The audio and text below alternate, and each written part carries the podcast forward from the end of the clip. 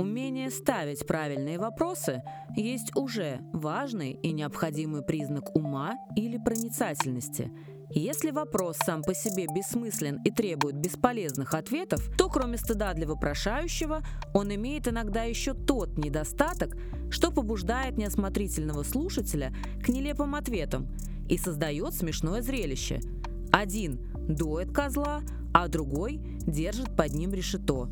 Иммануил Кант. Всем привет! Меня зовут Ольга Дроздова. Я сертифицированный лайф-коуч, и вы слушаете подкаст «Осторожно, мысли». И тема сегодняшнего эпизода – искусство задавать вопросы. Мы поговорим о важности вопросов в нашей жизни, о том, какая разница между думать и мыслить, какие бывают типы вопросов.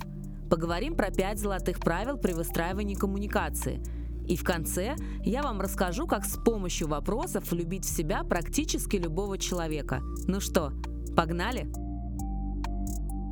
Тема искусства задавать вопросы на самом деле не так проста, как может показаться на первый взгляд. Она уходит глубоко корнями в древность, во времена древнегреческих философов, которые являются основоположниками искусства вопрошания. Они первыми начали изучать структуру и важность вопросов, полагая, что с их помощью можно не только получить известный ответ, но и ответ из области незнания, а точнее из нашего подсознательного. Например, Сократ, ведя с человеком беседу, задавал ему вопросы в таком порядке, чтобы ответы образовывали связанную историю, где одно вытекает из другого – Собеседник в это время самостоятельно проговаривает вещи, которых прежде не знал, но к которым пришел с помощью рассуждений и умозаключений через вопросы, которые были ему заданы. Таким образом, древнегреческие философы изобрели методы вопрошания, которые сегодня лежат в основе работы любого помогающего специалиста. Я имею в виду коучей, психологов, психотерапевтов и других различных тренеров. Но мы не будем погружаться в философию, а поговорим лучше про наше время, в которое мы живем. И начать я хочу с вопроса, в чем же вообще важность вопросов в нашей жизни. И самое очевидное это то, что именно через вопросы мы познаем окружающий мир. Посмотрите на детей. Придя в этот мир, они не знают ничего и не знают значения слов и свойств предметов. Они в мире, где все интересно и неизвестно одновременно. И что же они делают? Верно, они начинают задавать вопросы обо всем, что видят и слышат. И делают они это интуитивно и абсолютно естественно. И, кстати, в отличие от некоторых взрослых, они не испытывают никакого стыда или смятения, показывая, что они чего-то не знают. Им нравится быть незнайками. Таким образом, они выстраивают свою личную картину мира. Через вопросы они начинают формироваться как личности. И, кстати говоря, дети являются классными коучами для взрослых, ведь они не отстанут, если не получат исчерпывающие ответы на свои вопросы, тем самым заставляя взрослых размышлять о знакомых вещах в поиске необходимых детальных ответов. Например, когда мой сын был маленьким, он увидел фотографию старинного паровоза, и у него возник вопрос о том, как устроен этот паровоз, как работает его паровой двигатель, как это все происходит. Причем вопрос про работу двигателя возник, конечно же, не сразу, а из цепочки предыдущих вопросов. А началось все с вопроса, почему паровоз называют паровоз.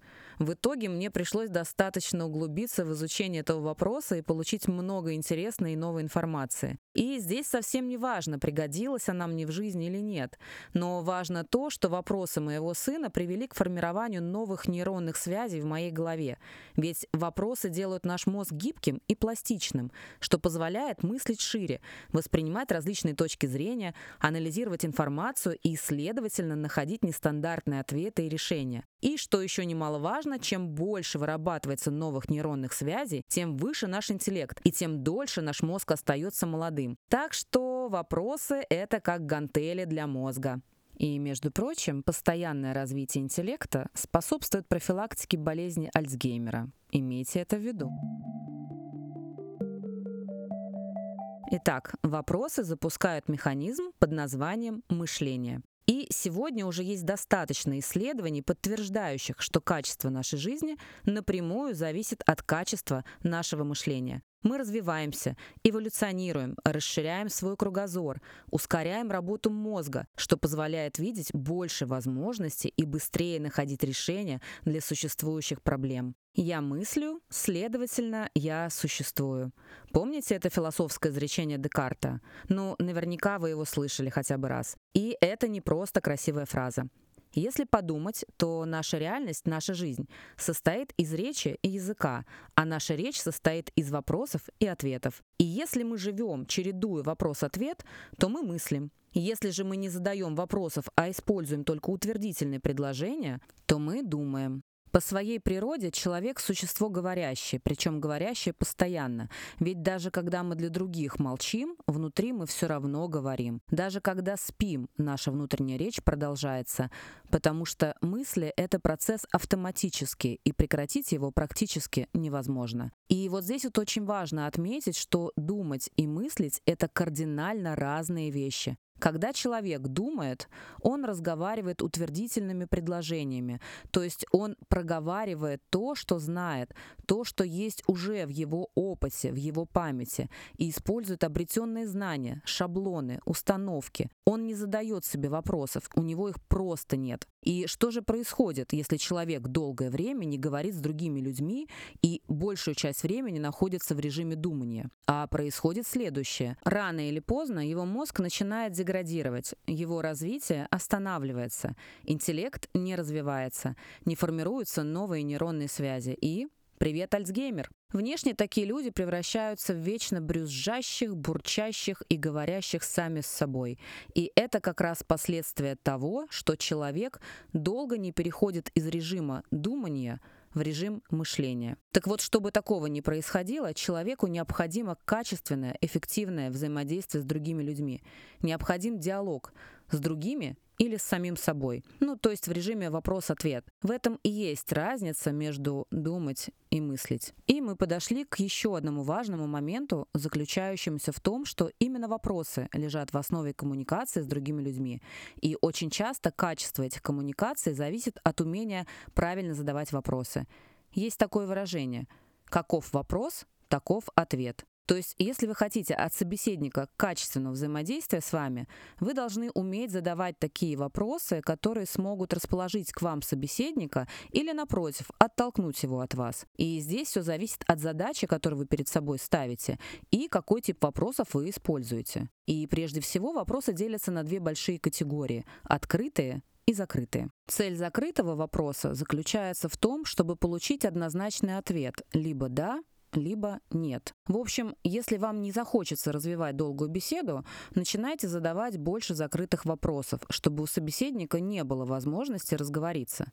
Или же задавайте закрытый вопрос, если вы хотите подтолкнуть человека к окончательному решению. В то же время закрытый вопрос может стать и способом убеждения – ну, наверняка вы слышали про правило трех «да». Оно представляет собой особую психологическую уловку, которая используется в процессе беседы с другим человеком. Особое ее преимущество заключается в том, что она с огромной долей вероятности позволяет добиться от собеседника положительного ответа на ваш вопрос. Правилом трех «да» уже не одно десятилетие пользуются маркетологи, рекламщики, продавцы, мотивационные ораторы и другие специалисты. Но, однако, помимо них, применять его успешно могут и вполне вполне обычные люди в совершенно любой области своей жизни. Я, например, тоже частенько пользуюсь этим приемом э, в общении с мужем. И происходит это следующим образом. Я его спрашиваю, дорогой, ты меня любишь?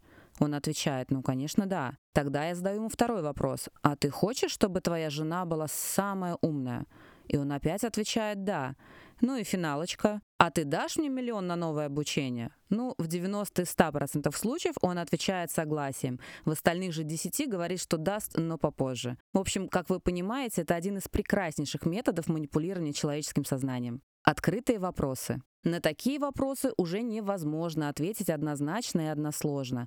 Они заставляют вашего собеседника задуматься и погрузиться в размышления. Именно такие вопросы наиболее эффективны при установлении коммуникации и выстраивании отношений, причем как в бизнесе, так и в личной жизни. Открытые вопросы – это превосходный способ получить новую подробную информацию, которую вы не узнаете с помощью закрытых вопросов. И чем больше вам человек интересен, чем глубже ваши открытые вопросы, тем крепче формируется формируется между вами доверие и связь. Таким образом, задав такой вопрос, мы устраняем барьеры в общении, подвигаем собеседника к диалогу и превращаем его в источник необходимой нам информации. Однако стоит отметить, что среди открытых вопросов есть вопросы, которые желательно не задавать, ввиду их неэффективности. Такие вопросы начинаются со слова «почему?». В коучинге мы стараемся избегать таких вопросов, так как они не только малоэффективны, но и могут разорвать контакт с клиентом. Это бесполезные, пустые вопросы, которые не предполагают поиска ответа. Дело в том, что вопрос «почему» заставляет человека искать оправдание случившемуся, а не размышлять о причинах. Ну, например, друг вам говорит «меня уволили». Вы ему задаете вопрос «почему тебя уволили?» Или же вы можете спросить «а как ты думаешь, что стало причиной твоего увольнения?» Чувствуете разницу? В каком варианте вы получите искренний ответ? И в каком варианте человек почувствует ваш искренний интерес к его ситуации? Но мне кажется, что здесь все очевидно. Более того, было даже исследование, которое показало, что большинство людей испытывают негативные эмоции, услышав вопрос «почему?». Им это напоминает детство, когда за таким вопросом часто следовало наказание от родителей. Ну, я не знаю, насколько это правда, но есть такое мнение. Поговорим все-таки про правила задавания вопросов. Я не буду здесь говорить о том, что к профессиональным беседам необходимо готовиться заранее, заранее прикидывать возможные вопросы, набрасывать план беседы, терминологию и прочее. Это и так очевидно. Но я выделила пять основных правил, без которых вы качественно не выстроите ни одну коммуникацию. Первое и самое-самое важное – Прежде чем задавать вопросы и начать диалог с собеседником, поймите и осознайте свою цель и свое намерение. Чего вы хотите в итоге получить от этого взаимодействия с человеком? Это очень важный момент. Исходя из него и будут рождаться ваши дальнейшие вопросы. Правило второе. Краткость – сестра таланта. Ваши вопросы должны быть емкими, достаточно компактными, ясными и понятными собеседнику. Он не должен чувствовать себя неловко. Вы должны быть с ним максимально на одной волне.